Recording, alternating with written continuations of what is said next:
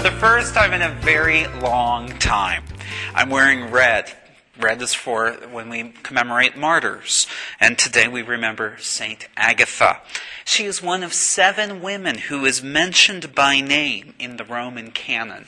And so we will use that Eucharistic prayer today. But we have some other business to attend to. We have a very strange first reading. David gets in a lot of trouble with God for conducting a census.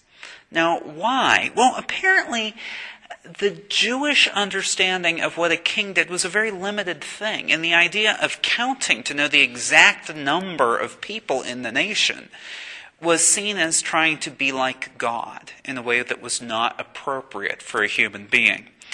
And then God punishes the entire nation of Israel for David's sin. This doesn't seem right to us, but we must remember that all the way through the, the Old Testament to this point, we are always hearing the idea of the leader of the nation. We hear the stories of patriarchs, of judges, and now of kings.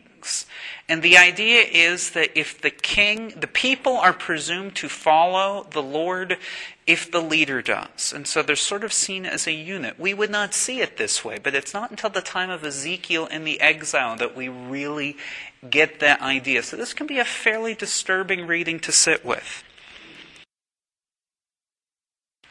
This first reading is very hard for us to reconcile with our understanding of God's forgiveness and the nature of our sins. The author doesn't seem overly concerned that 70,000 people die because David takes a census. But even with changes in understandings of who God is and understandings of you know, very warlike culture, I think there's still an important lesson here for us to take the, the, the inspired wisdom. And I think it's about blame and personal responsibility. For most of us, there are times when we do things that are wrong and we feel sorry, we feel really bad, but we don't fully take responsibility for the consequences of our actions. And I think the thing that's so tragic in this story is that there are 70,000 deaths before David finally acknowledges, quote, It is I who have sinned. It is I, the shepherd, who have done wrong. But these are my sheep. What have they done? Punish me and my kindred.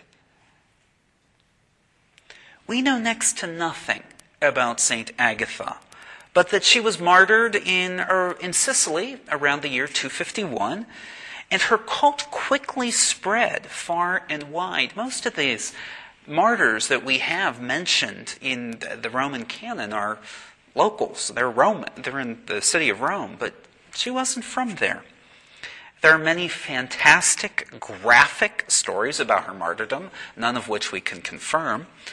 But it's clear that Agatha took responsibility for her faith.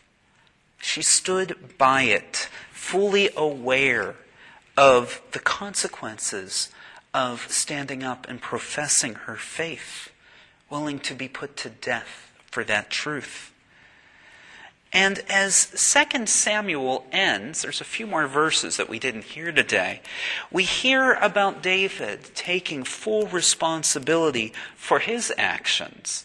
This Jebusite man says, Oh, you, you, you want to offer some sacrifices to the Lord? I'll give you the, the, this property. And, and David said, No, I need to do this myself. I need to pay you for this. I need to truly make the sacrifices from my own stuff. May we hear Agatha's story today. May we honor her memory by taking some time to examine our own commitment to responsibility and to authenticity.